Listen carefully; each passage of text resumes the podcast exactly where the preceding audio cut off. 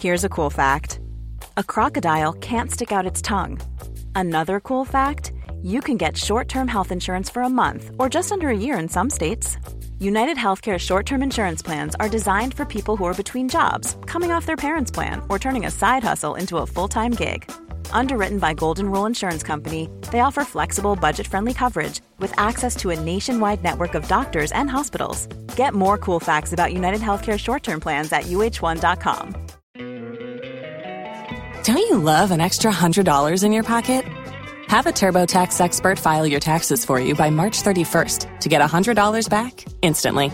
Because no matter what moves you made last year, TurboTax makes them count. That means getting $100 back and 100% accurate taxes only from Intuit TurboTax. Must file by 331. Credit only applicable to federal filing fees with TurboTax full service. Offer can be modified or terminated at any time.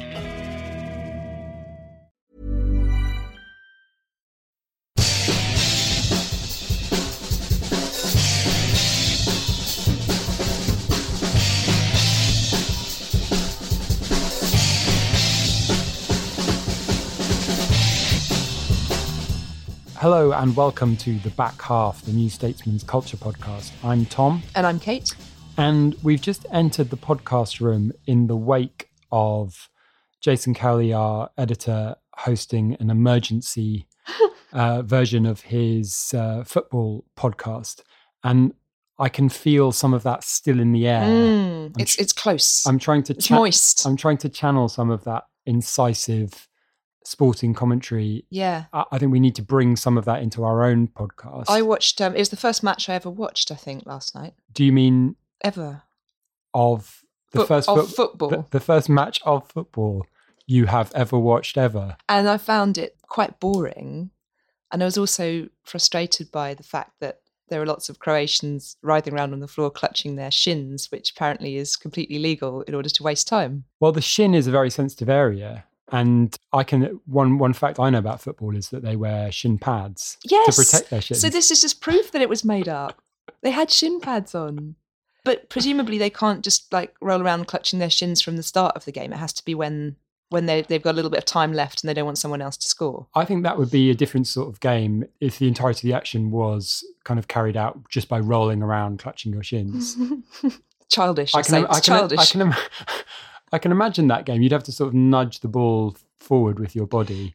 Um, also, the other thing I noticed from the football match, yes, the singing is constant. Even when tension yeah. is high and things are happening, they're still managing to sing songs up in the in the in the gods, and I just find that really strange. Like, how come they're focusing on their tunes and their lyrics when they're watching people losing and winning? Well, isn't the point of a football anthem though that you don't need to think too hard about the the words? It wasn't the Atomic Kitten one, was it? That's quite difficult. What, what were they singing? I don't I mean, know. I it was just the, a, a generalized roar. And then I think they were they were doing "Don't Look Back in Anger" afterwards. Oh, maybe that was what I heard. Yeah. Um, anyway, but um, did you enjoy it? I did enjoy it. Yeah, when it looked like it was going into extra time. This is football Croatia we're talking about. England football Croatia. Croatia. we really need to stop now. I had an idea, which is instead of penalties, if if it had gone to that stage, instead of penalties, they should just clear all the players off the pitch and just the goalies just boot oh, it. Ah, yes. Just try and score. A long distance long distance shooting. And it would go on it could go on for a maximum of six hours. And eventually someone would make they'd get so exhausted that someone would make a mistake and, and let one in. That's a brilliant idea. Yeah, thank you. Yeah. You're welcome, FIFA. What are we going to be talking about today? We're talking Kate? about the um, fantastic uh, musical Fun Home, which has come to the Young Vic. Excellent. And I think we're going to give you some summer listening tips. Summer Sounds, um, the new album from Let's Eat Grandma, and a strange new collaboration between Underworld and Iggy Pop. And we'll also have the uh, millionth of our non anniversaries, the non specific event in culture.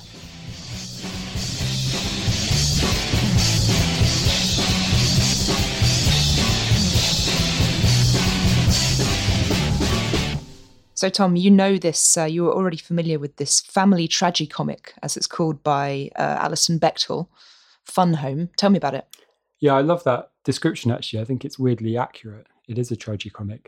Alison Bechdel is a cartoonist, comics artist, and Fun Home is a memoir in sort of graphic novel form that came out in 2006. Um, and I remember it well. I was working at the Times, and Erica Wagner, who is the literary editor, editor at the Times, we both came across this book and were just knocked out by it. it it's it's a really it's an amazingly sort of it's, it's very literary actually. It's very written. It, she's got a beautiful drawing style, but it's it's also very very literary, very densely written, lots of references, and it is the story. It's her own story. It's um, the story of her father, Bruce Bechdel, who was gay, and Alison Bechdel Uh, just as Alison Bechdel came out when she was at university, she she discovered that her her father was gay and had been having various both failed and successful affairs with with young men over the years.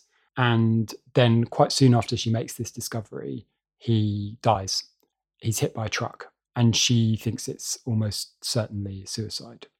So the book is her attempt to kind of unravel all these these different threads. The backdrop is amazing in that Bruce Bechdel is a English teacher, but he also runs the local funeral. He home. does everything, doesn't he? he runs and he restores houses. And he restores houses. Um, he's such a fascinating character. But yeah, the title of the book, Fun Home, is their the family sort of nickname for the funeral home. Why did he do all those things? He could have just been an English teacher. That's what's strange. Maybe he was just so manically obsessed with work that he needed to have a funeral home on the side and be an English teacher and be restoring houses. Yeah, I think the funeral home was a family sort of obligation in that he took it over from his father or grandfather. But um, yeah, he has he he throws himself into all these different aspects of his life and pursues them, each of them apart from English teaching, which he doesn't seem he doesn't really talk about. about. that. Although he gets sends her books all the time, yeah, doesn't he? Yeah, he's got a passion for reading and a passion for literature, but um, and a passion for young men in his class. Yeah, but he pursues all of these strands with kind of monomaniacal intensity, doesn't he? Like when he's decided that he needs to go out and find someone, he kind of does it to the point of doing really stupid things like giving beers to young guys mm. in his car, which gets him caught. Chilling moments like, uh, "My house is back there, sir." Yes, I know. I just wanted to get to know you better. I think this is sort of so borderline. Uh, she was approached to write uh, to for a film about this a few years ago, and she said an interesting thing that she she thought almost that a film would linger around too long if it was a bad film. Mm. Whereas a stage musical, if it was really bad, would just tank and no one would talk about it again. So in a, in a sense, she was kind of hedging her bets with with allowing it to be put on stage. Um, it, it makes me think about the role of musicals nowadays because this is within that um, vogue for uh, musicals about extremely dark subjects uh, Urinetown and you know that one committee that was on at the Donmar recently, which was all about the kids company scandal. Mm. Um, and it seems to be a very sort of interesting age for musicals because in the old days you had the ones where the music was obviously the focus, the the, the great Rodgers and Hammersteins, and then you had the the ones which were the jukebox musicals where there was a terrible story stitched together around the big songs by Queen or yeah. whatever. And then this is very different, isn't it? I mean, the music is not a big part of this, even though it's a musical. It carries something, it carries the energy along, but it's not necessarily that you come out singing singing songs from it. And why did they conceive this as a musical? Why not adapt it? I mean, I'm glad that they did because oddly it works very well, but it seems like setting yourself an enormously difficult task. I mean, I just wonder if there's something about the fact that the original was this graphic novel, so you've got a verbal element, but then the pictures push it into a kind of third dimension, whether the songs kind of occupy mm. a similar function in this, in that they enable you to be doing two things at once it's very weird. It's a very subtle appeal that these dark musicals have, and it is something about the kind of slight irony there. Mm. Let's look at this ridiculously dark subject with this kind of jazz hands kind of thing. Well, it but allows it, them to do a couple of really. You talk about jazz hands, but there's a couple of really fun songs in here, and there are comic moments in the memoir, but there's nothing quite as mm. all out joyous as, for example, in the musical there is a there's a scene where the kids are like performing a uh, they've made up a commercial for the funeral home. And it's this brilliant sort of 1970s kind of, like Jackson 5 disco backing, yeah, yeah, yeah, yeah like a, dis- a great disco backing. And they're like popping out of coffins. They've got like they got really nicely choreographed little dance routines. And this is an aneurysm hook, is Yeah. one of the lines. Things like that, formaldehyde, all that. Yeah. and it works brilliantly well. Um, so it allows them to do things like that. It must be. It must be something to do that. The other thing that I, I thought was um, uh, Zubin Varla is the guy who plays the to, who plays Bruce, the father. There's a, a completely uncanny resemblance between him and the pictures in the original graphic novel. Hmm. And I wasn't overwhelmed by him as an actor, but I also I was thinking afterwards maybe that was all deliberate as well because it is a graphic novel. In your mind, if you liked it, it is strongly associated with the picture of this guy that already existed that she drew. Therefore, it's important to get someone who is almost a carbon copy of him on the stage, and that's unusual because technically you could adapt anybody. You could you could have anyone in your mind's eye. Yes, and I think um, I know you haven't you didn't look at the book until after seeing the stage musical, but from my point of view and talking to other people who'd read the book before, it's uncanny how Zubin Varla does kind of replicate exactly what I had in my mind as as as the character of Bruce Bechdel. The combination of um, kind of chilling aggression and anger and um, sort of passion and occasionally sort of generous passion as well. The way that he's kind of, in some ways, really good with the kids and spends a lot of time with them, and then in other ways, it's just you know there, there's a really um, there's a scene which does sort of feature in the book, but they've really fleshed it out for the musical, in which um, the young Alison is uh, is drawing a picture for her homework, and she's doing a map of the local area, and he starts taking it. He starts saying, "Oh no, look, this is what you want to do," and it's kind of quite funny. It's like kind of competitive dad, you know. Um, and then he gradually just takes it over until he's until he's completely pushed her out of it and saying, you know, you don't want to embarrass yourself in front of the whole class. If you do it your way, it's going to be crap. And at the end, she's completely sort of cowed by that Yeah. and kind of just wants his approval. But what's interesting about that is that's like a monster parent in one Mm. sense, but her mother, played by Jenna Russell, is totally detached. So which is better? You know, Yeah. Jenna Russell is, is practicing the piano and Alison's hanging out there and she goes, Go away, you're annoying me, you're disturbing me. When uh, the medium Alison, a, a teenage one, the, the college student, comes out, she does so in a letter that she sends back to her parents. And the mother never responds to the letter. And she's trying, she's, Dad, what did mum say? What did mum say? So, in a sense, you can see the seductive power of that parent that's a great educator and is also unpredictable. And that's Mm. why he figures so large in her life compared to her mother in, in the early years of it. Yes, um, one of the adapters said that this piece made sense to them when they saw it not as adapting a graphic novel into a musical, but uh, what's the quote? This wasn't putting the book on stage, it was telling the story of how we continue to reach for our parents at every age. Mm.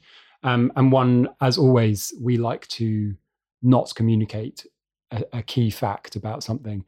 And um, the key fact that we've neglected to communicate, although you hinted it there, was um, that Alison is played by uh, three different uh, actors in the. So we've got the child, um, we've got the sort of college age Alison, and then we've got the adult who's the one if basically narrating the story. Um, and as with the dad, bears an uncanny, uncanny resemblance to Alison Bechdel, or at least how Alison Bechdel draws herself Yeah. in the graphic novel. And there's a resemblance between father and daughter when they're Yeah. sitting next to each other in, Yeah. the, in the car. and she um what they've what they've decided to do in this is not to kind of try i mean i, I was reading about because this this has a long um this is a long history this production. It, they started working at it in kind of 2009 i think. And then there were various off broadway productions the public theatre's public lab in 2012 and in early iterations of the show they were very much like trying to do stuff with like drawing and cartooning like in, incorporating all of that. And they've stripped that out completely apart from the fact that um, the grown-up alison when she's describing scenes occasionally says caption Mm. and then And she is sketching She is the corner sketching, the yeah. whole time. She's at she's at her drawing Yeah. desk, standing up desk. yeah Um, so it's it's it's still they haven't erased it completely you're, you're right but it but they haven't tried to represent it visually in any way I think they really did some interesting things with the visuals, though, in another sense, because the the home that they live in is this. Uh, they referred to it as a museum. oh yeah Everything is um, it's always polishing silver and finding bits of junk and turning them into artifacts and perfect floorboards and this kind of thing. And for the first part of the the play, it's very much um, represented by the odd thing here and there. So there's a, a silver jug, or there's like a, a coffee table with some books on it. And then for some amazing reason, very close to the end, on one of the final scenes, the backdrop falls and an incredible 3D stage appears that's completely decked out like this this home that they live in. And I just love that a strange decision to to not use the space that they had and they could have been using from the beginning, but just to put it in right at the end. Mm. And you look at this wonderful, it's almost like a cabinet of curiosities. The entire house that she's been describing all the way along is suddenly visible to you. And I wondered if that's something to do with um, the sense of memory that the the thing plays with. You know, she's trying to piece together what was he actually like? What what was it like when I was 11? And then as she gets closer to her current age, bam, there it is. There's the whole house. I think you're totally right. I think that I like that because, and I, I wasn't going to say this because I thought it was slightly pretentious, but I like that because it gave a sense of her like slowly accumulating the detail as she's like trying to work this thing out. Yeah. And then by the end of it, as with the graphic novel, she's got this really rich picture and, and it's all there. And she talks about in the stage show, she talks about like um, needing these objects, like being obsessed with kind of having the real things to draw it so that she can recapture the reality. Um, when I was at the Times, as I mentioned before, we picked this um, the the original book as one of our books of the year, and I did an interview with um, Alison Bechdel just over email, but she, she was really interesting. And um, one of the things she talked about was how the book took her seven years to put together, and she was obsessive about the detail. Like she she kind of she had all these family photo albums. Then when she couldn't find albums, she'd go on like obsessively go on Google image search to try and like find the exact, you know, exact right parts of the town. And then she just became obsessed with kind of questioning her own reliability as a narrator and like going back and reading her diaries mm. and trying to question her own accounts of events. And in the book, which they don't really try and put in the stage show, there's a lot about her diaries. And she, as a teenager, she kind of developed this obsessive compulsive streak.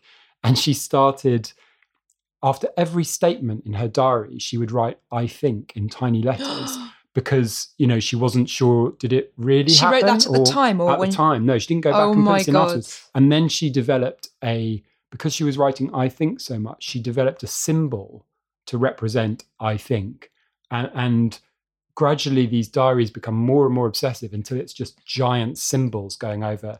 And then she talks to her parents about it. I think she sees a therapist and she then manages to like row back and like um, kind of drop some of her some of her obsessive mm. behavior. But it's something that that's something a bit deeper and has obviously stayed with her is how do you how do you recreate the the truth of a situation? Mm. I guess mm. that's what all what all writers are interested in. But, but also, how can she recreate the truth of a situation when she doesn't know whether her father stepped in front of the bus exactly, or was knocked by key, it? That's, that's the, that's key the fact. Keystone. That, that, haunts her.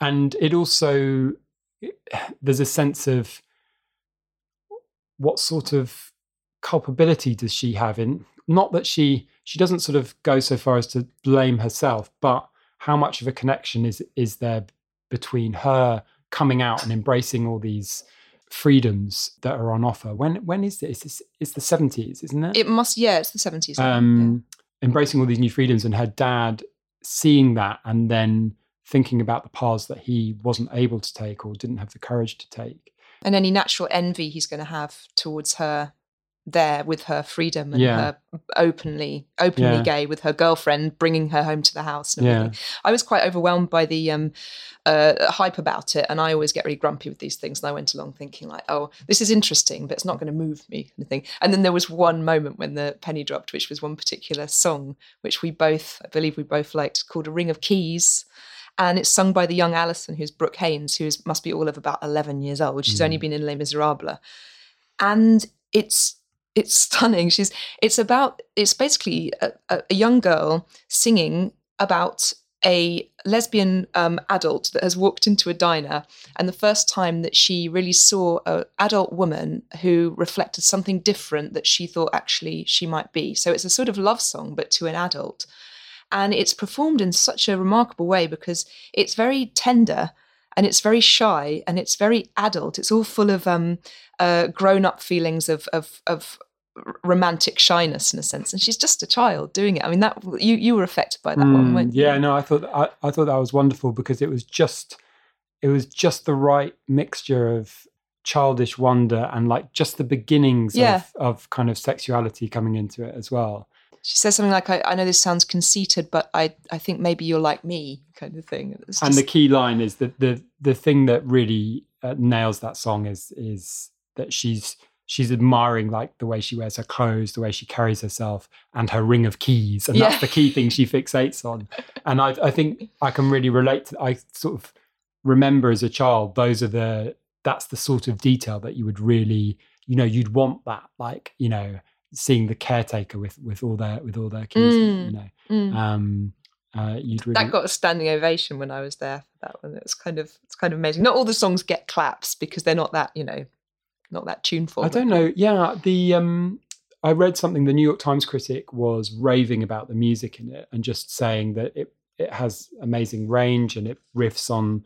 It's kind of influenced by jazz and by Sondheim mm. and and the um, the composer has pulled in all these different influences and turned it into something new. I really enjoyed it at the time, and I felt it fit very mm. well with the with the production. How memorable it is, I'm I'm not so sure. Um, do you think it's do you think it's political at all? Do you think it has a sort of a political value or a political message? I think the the fact that it's such a huge hit is enough there because if you were to explain this to an audience sort of you know 10 20 years ago and say that the thing that everyone's raving about is this this dark story of you know a gay suicide and a young gay woman and you know mm. and everyone's rushing to it and the audience when i was there was like super classic posh old london theatre right. audience the ones who would go and see the tempest if it was in the same place mm. and, and there's just no division between mm. this being a kind of um a sort of slightly off Broadway kind of idea mm. versus I mean just it just felt to me like that's it that is mainstream theatre now in London mm. and I thought that was kind of interesting. Mm. I suppose it did in looking back at a, it was a kind of it's a kind of funny period because it's before AIDS has really has really blown up. So she even at one point in the book she even thinks well maybe it's good that her dad did mm. die at that time because who knows what might have happened later. And um, he goes out and um, picks guys up, picks sailors up in mm. New York on a trip to New York, which is a very sad scene because he actually leaves the children unaccompanied uh, uh in the house, nips out, locks the door, and goes off cottaging. Yeah. Um, and she's very unnerved by that because she knows he shouldn't be leaving. So the three of them, and they're kind of all under the age of 12 or something. I suppose what it does show in a political context is what a society in which kind of op- certain options aren't available to people, how poisonous that can how poisonous that can be. Anyway, Fun Home is at the Young Vic until September, so you've got time. Go and see it. Say hello to a new era of mental health care. Cerebral is here to help you achieve your mental wellness goals with professional therapy and medication management support. 100% online. You'll experience the all new Cerebral Way an innovative approach to mental wellness designed around you. You'll get a personalized treatment plan from a therapist, prescriber, or both in a safe and judgment free space. Your cerebral therapist or prescriber will outline a customized plan with clear milestones along the way so you can get to feeling your best. With Cerebral, you're not alone in your mental health journey. We're here to empower you to live a fulfilling life. So take that first step towards a brighter future and sign up today at cerebral.com slash podcast and use code ACasts to get 15% off your first month. Offer only valid on monthly plans. Other exclusions may apply. Offer ends July 31st, 2024. See site for details. Hey, I'm Ryan Reynolds. At Mint Mobile, we like to do the opposite of what Big Wireless does. They charge you a lot we charge you a little. So naturally, when they announced they'd be raising their prices due to inflation, we decided to deflate our prices due to not hating you. That's right. We're cutting the price of Mint Unlimited from $30 a month to just $15 a month. Give it a try at mintmobile.com slash switch. $45 upfront for three months plus taxes and fees. Promote for new customers for limited time. Unlimited more than 40 gigabytes per month. Slows. Full terms at mintmobile.com. Spring, is that you? Warmer temps mean new Allbirds styles. Meet the new Superlight collection the lightest ever shoes from Allbirds, now in fresh colors. These must have travel shoes have a lighter than air feel and barely there fit that made them the most packable shoes ever. Plus, they're comfy right out of the box.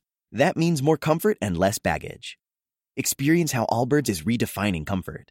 Visit allbirds.com and use code SUPER24 for a free pair of socks with a purchase of $48 or more. That's A L L B I R D S.com, code SUPER24.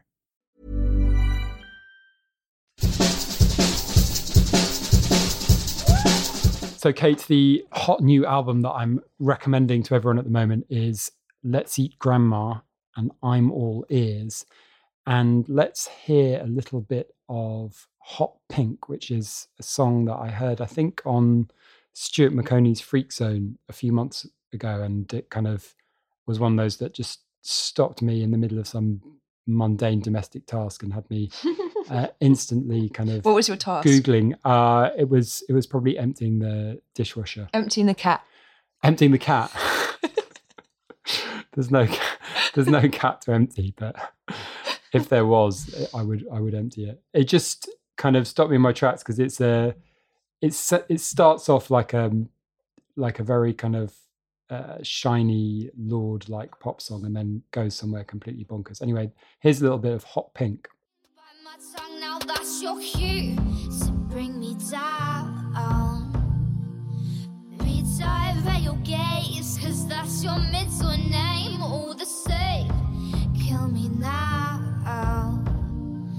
I'm such a drama queen. You got something up your sleeve, don't you?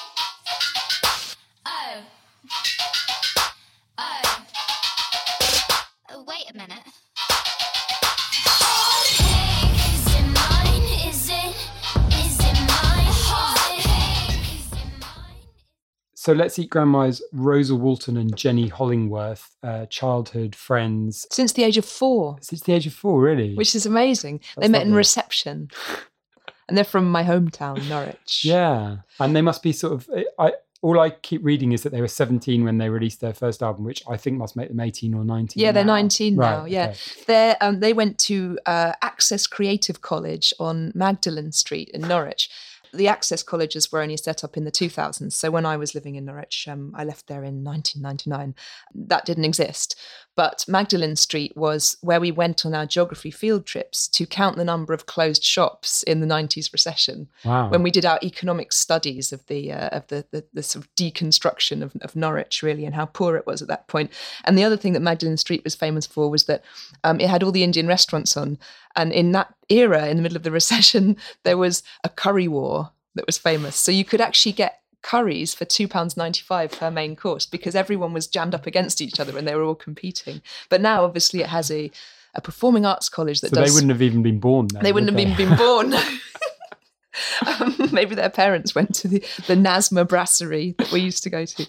But yeah, they, so they did music degrees there, and I believe they both got distinctions. And then they were on the uh, the Norwich scene, and there is a great scene in Norwich because it's one of those little condensed cathedral towns with a university and a goth contingent and a skater contingent Yeah. and all that kind of thing. I didn't get any of that because I lived 20 miles away, so you have to get the Right. last bus home, you know. But but yeah, I do picture them sort of waiting on Castle Meadow and hanging around war memorials. I was going to say, like do you hear any any Norwich in this in this record? I hear Norwich in the intensity of their hobby, I suppose, that they've turned into their job. Because Mm. there's when there's not that much to do in a- in a place, you you focus in. And I did read that they they used to frequent some of the same places we did, like the waterfront and the loft, which had zebra wallpaper, as far as I remember. but yeah, it's a good it's a good place for bands to start out because there are a few venues and there's not much competition. It's not like coming to London, you know. So I don't know how they were spotted, but Faris from the Horrors Faris produced Badwan, yeah produced yeah. one of these songs, didn't he? I think when I read that, it made it made total sense because um, it it's got. I feel like it has got his fingerprints on it a little bit. He did. Um, did you ever listen to his project Cat's Eyes, Mm. um, which I really like actually? But it's kind of girl group, you know, through a kind of weird modern echo chamber. It's sort of girl group sound. Um, and I think it chimes well with what what they do. I mean, I don't really know how to describe this. it's I mean it's it's sort of, it's electronic. Um, the synths and you know, like I was saying, it, it in some ways it reminds me of um, things like Lorde. You know, Mm. I know they listen to Frank Ocean and stuff like that, kind of modern, quite cool um, R and B and electronics. But it's got some very rich kind of 70s style Mm, ballads yes. almost. There's a song called Ava on there, which sounds to me like if you laid that alongside a Supertramp song, Yeah. it would. And I'm thinking that's kind of interesting because it's all very well to be young and talented, but to know how to structure songs like that at that age is quite impressive because that's like it's that's like a perfect kind of case study of how to write a song. That one, but then I believe also, uh, I don't know if it's that track or another one, but it turns into like a nine minute jam. So there's that great sort of sense of experimental, random guitar stuff going on as well. And it hasn't. They haven't had the corners smoothed smoothed off. I mean, I think their first album was more eccentric, but this, you know, like Hot Pink, which is the, the sort of the kind of lead pop record, I guess, does it is a bit it's a bit too odd for mainstream radio, isn't it?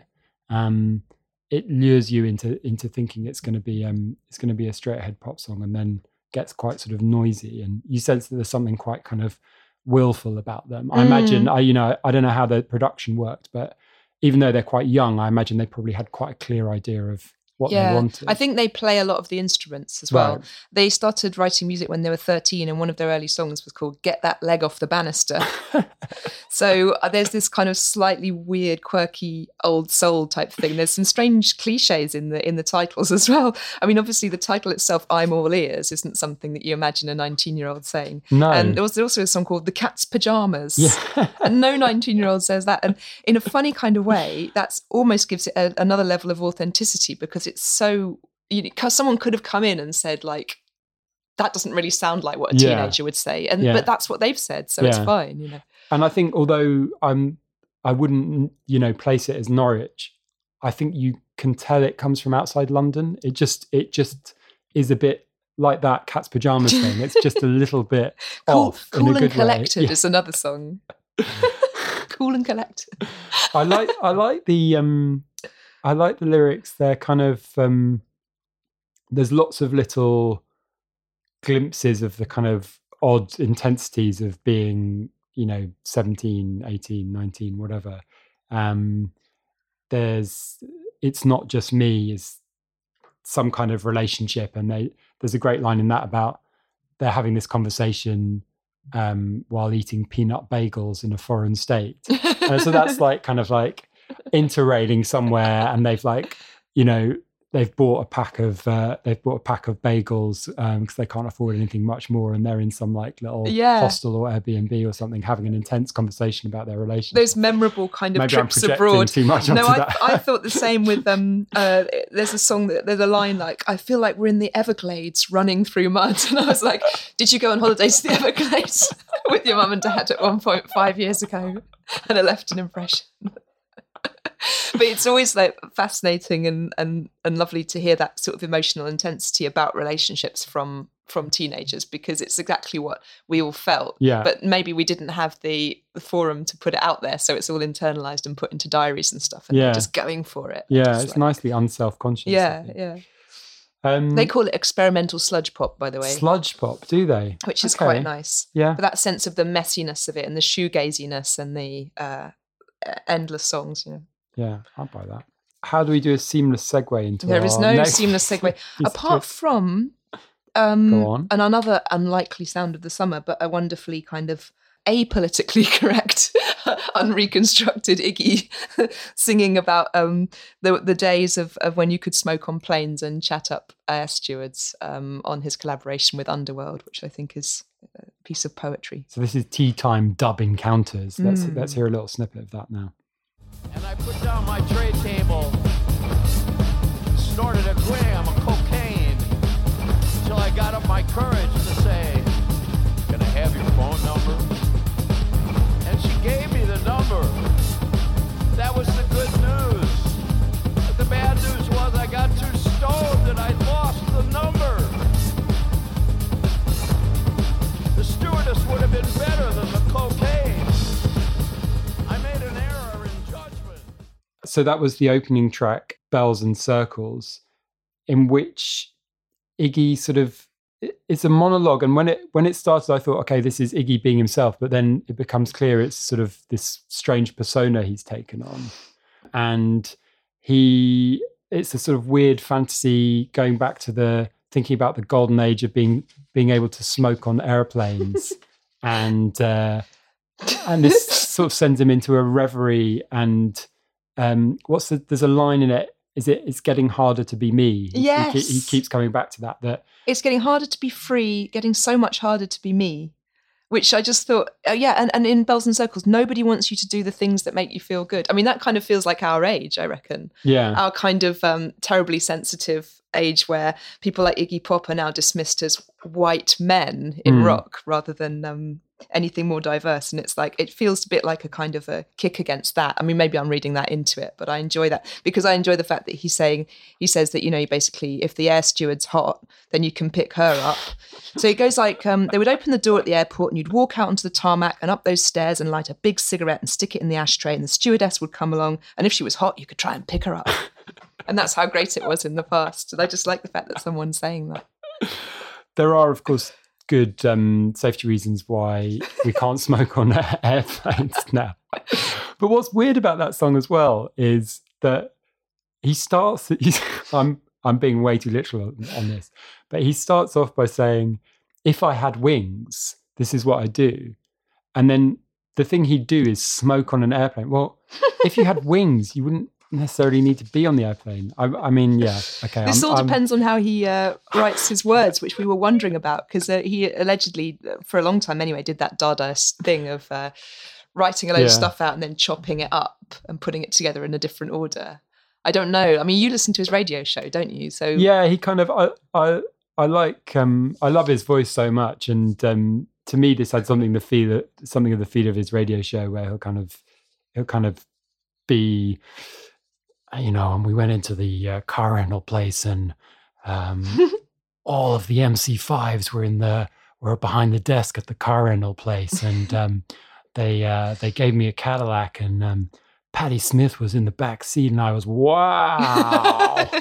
um, well, also this, this suggests that this is exactly how he works because this this project only came about because um, Underworld uh, found out that he was staying in the Savoy Hotel, same time as they were, and Rick Smith hired a load of his studio equipment, uh, brought a load of his studio equipment into his hotel room, Hmm. invited Iggy to come to his hotel room, and then basically put a microphone in his hand and was like, "Right, do something." So he had no choice at all, and he probably Yeah. just knocked this out in a couple of hours. You know. I think they were they they were come they were in the same place because they were both they'd both been invited to come by Danny Boyle because uh, they were kind of invited to contribute to the soundtrack to Trainspotting Two, and they'd both been on.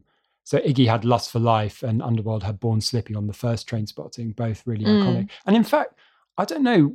I think that was prob- that was probably the beginning of the '90s Iggy Pop renaissance, wasn't yeah, it? Lust for yeah, Life yeah, yeah. everyone, you know, when when we went to like indie clubs and stuff, like Lust for Life was a tune uh, uh, uh, would definitely be played, and it was because of that movie rather than anything else. I Mm. mean, we didn't, you know. I'm sure people much cooler than me were were into the Stooges at that stage, but I didn't. I No, didn't, no, I didn't have neither. vinyl copies of The Idiot or anything. Um, I didn't really know much about Iggy Pop at all. I like the Um, fact that the, in the way the lyrics work, that there is there is seriousness in them. Yeah. Another line from I'll See Big uh, talks about um, demanding people, like people who are demanding, and says people need to be demanding. I started being demanding, and I lost my friends. As a demanding person, I got somewhere in life. I started having girlfriends, and I was very demanding of them. I didn't let them be demanding of me. You're not doing the voice, Kate. That's because she was so horrified when I started doing the voice that she's just decided very wisely it's not not a good idea. I enjoyed it. It's great. It's just like um and the underworld it just works quite well, doesn't it? It's kind Mm. of uh, you know they're not really complicated musical tracks, are there? It's just sort of thumping underworld Yeah. underworld synths under them. And there's a song Um, called Get Your Shirt, which is basically just a joke and just goes, walk on. Yeah. And there's only four songs on this uh, EP. It's not an album, so um, easy to get your head around. Tea time dub encounters. Do we know what record labels these things are on? Um, the uh, Is there such Let's a see, thing Grandma, as record Grandma labels is anymore? transgressive. Okay, and Tea Time Dub Encounters is Caroline International. Caroline International. And they're both They are both labels, incidentally, known for allowing a lot of artistic freedom to their chargers. Are you making that up? No, it's true. Okay. And um, uh, they're sort of good indie labels that have quite an old school um, Okay. heart and are quite strict about allowing artists to do what they want. So we should support them and buy buy their music. I'm all ears. The Let's Eat Grandma album is out now, and Tea Time Dub Encounters is out on the 27th of July. It's time for us to celebrate the anniversary. Oh, Kate, So I'm already singing. it. you've you've queered her own pitch. Kate's already singing, and if you can guess it from that little little no snippet, one's going to guess it from that you can croaking sound. you can skip. Uh, you can skip this section. If not, Kate, what is our non-anniversary Um, this week? in 1997, which is how many years ago? 21. Yeah, Uh, this month, "Save Tonight" by Eagle Eye Cherry was was number one in many countries, and it was the sound of the summer. Save tonight, and then it said like "Fight the break of dawn," and it was really annoying. yeah, it's coming back. It's coming back to me. Um, it's one of those ones a bit like the high Jose, definition audio. a bit like the Jose Gonzalez song, where it's just an acoustic thing that just lingered for many, many, many months. I mean, this is a real horrendous earworm. I know nothing about this guy. I must admit. He's the the half brother of Neneh Cherry, son of Don Cherry, raised in Sweden, where Neneh Cherry now lives. Um, sent to New York at the age of twelve to go to school, which was quite tough. he had a tough time. No, he didn't. I know I'm imagining that. And he has he was actually put in a tough. well, he was put in a performing arts school with Jennifer Aniston in his class, so Wow. that could have been tough. You know. Mixed blessing. Yeah. Um, and uh, yeah, that's all. He's not famous for anything else. He had this one song. He did. He's done lots of albums. Do we know if he wrote it? I don't know. I imagine he did write it. Hmm. I think he was. What's interesting, he was um, focusing on his acting, and then after his father died, he went into music. So maybe that's kind of a, a thing. I don't know. Don Cherry was a famous jazz musician Hmm, and right. his his music was very different. I looked him up. He does have new material. he is on a promo trail right now in Europe, and he's looking good. What is it about the song that makes that makes it so irritating? I think It's just quite a relentless chorus. It's isn't it? relentless. Yeah. yeah. It's um, it's like an acoustic banger, Yeah. and it's a kind of bleaty sound, like a goatee, Yeah. like "Save Tonight." And it's very rough, hitting the yes. strings. Yeah. Oh, stop it. proper Euro hit. You know, I imagine it on like beach parties in you know the late nineties, with people wearing with those tattoos of like Chinese symbols. Yes. Save tonight. Well, happy non-anniversary to Eagle Eye Cherry.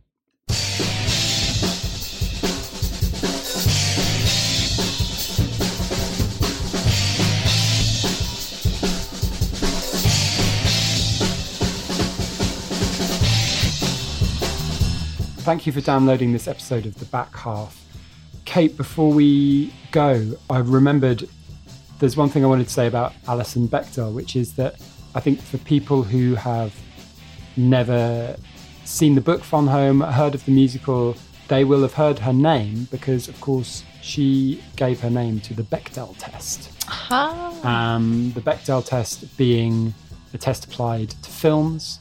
Do they have at least two women in them who are named and who talk about something other than a man? Amazing. And what's obviously extraordinary is how many films fail. How did she? test. How did that become associated with her? she actually attributes this to a friend of hers, but she wrote a comic strip in the 80s called Dykes to Watch Out For, which is great actually. I've got I've got a collected edition of it, and it's like a kind of long-running soap opera about it's a medium-sized American town. I forget where it's based. It's not named, and it's like a community of like some of them are lesbians, some of them aren't.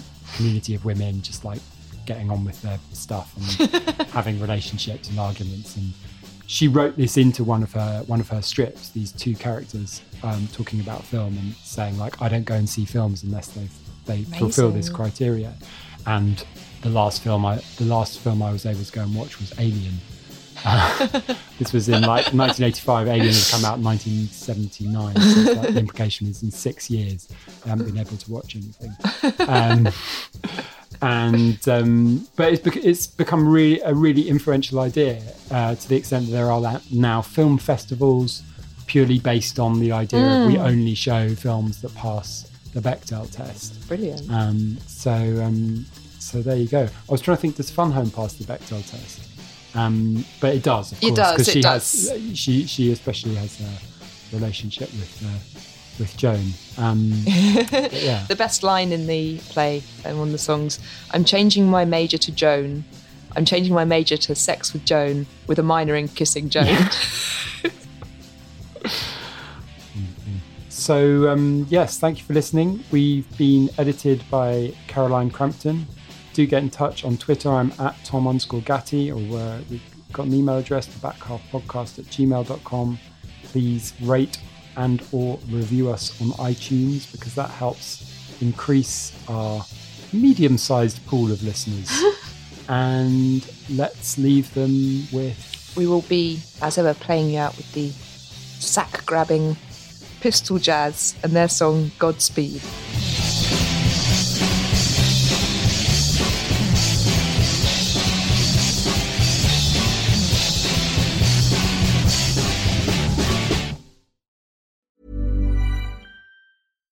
Spring? Is that you? Warmer temps mean new Allbirds styles. Meet the Superlight Collection, the lightest ever shoes from Allbirds, now in fresh colors. These must have travel shoes have a lighter than air feel and barely their fit that made them the most packable shoes ever. Plus, they're comfy right out of the box. That means more comfort and less baggage. Experience how Allbirds is redefining comfort. Visit allbirds.com and use code SUPER24 for a free pair of socks with a purchase of $48 or more. That's A L L B I R D S.com, code SUPER24.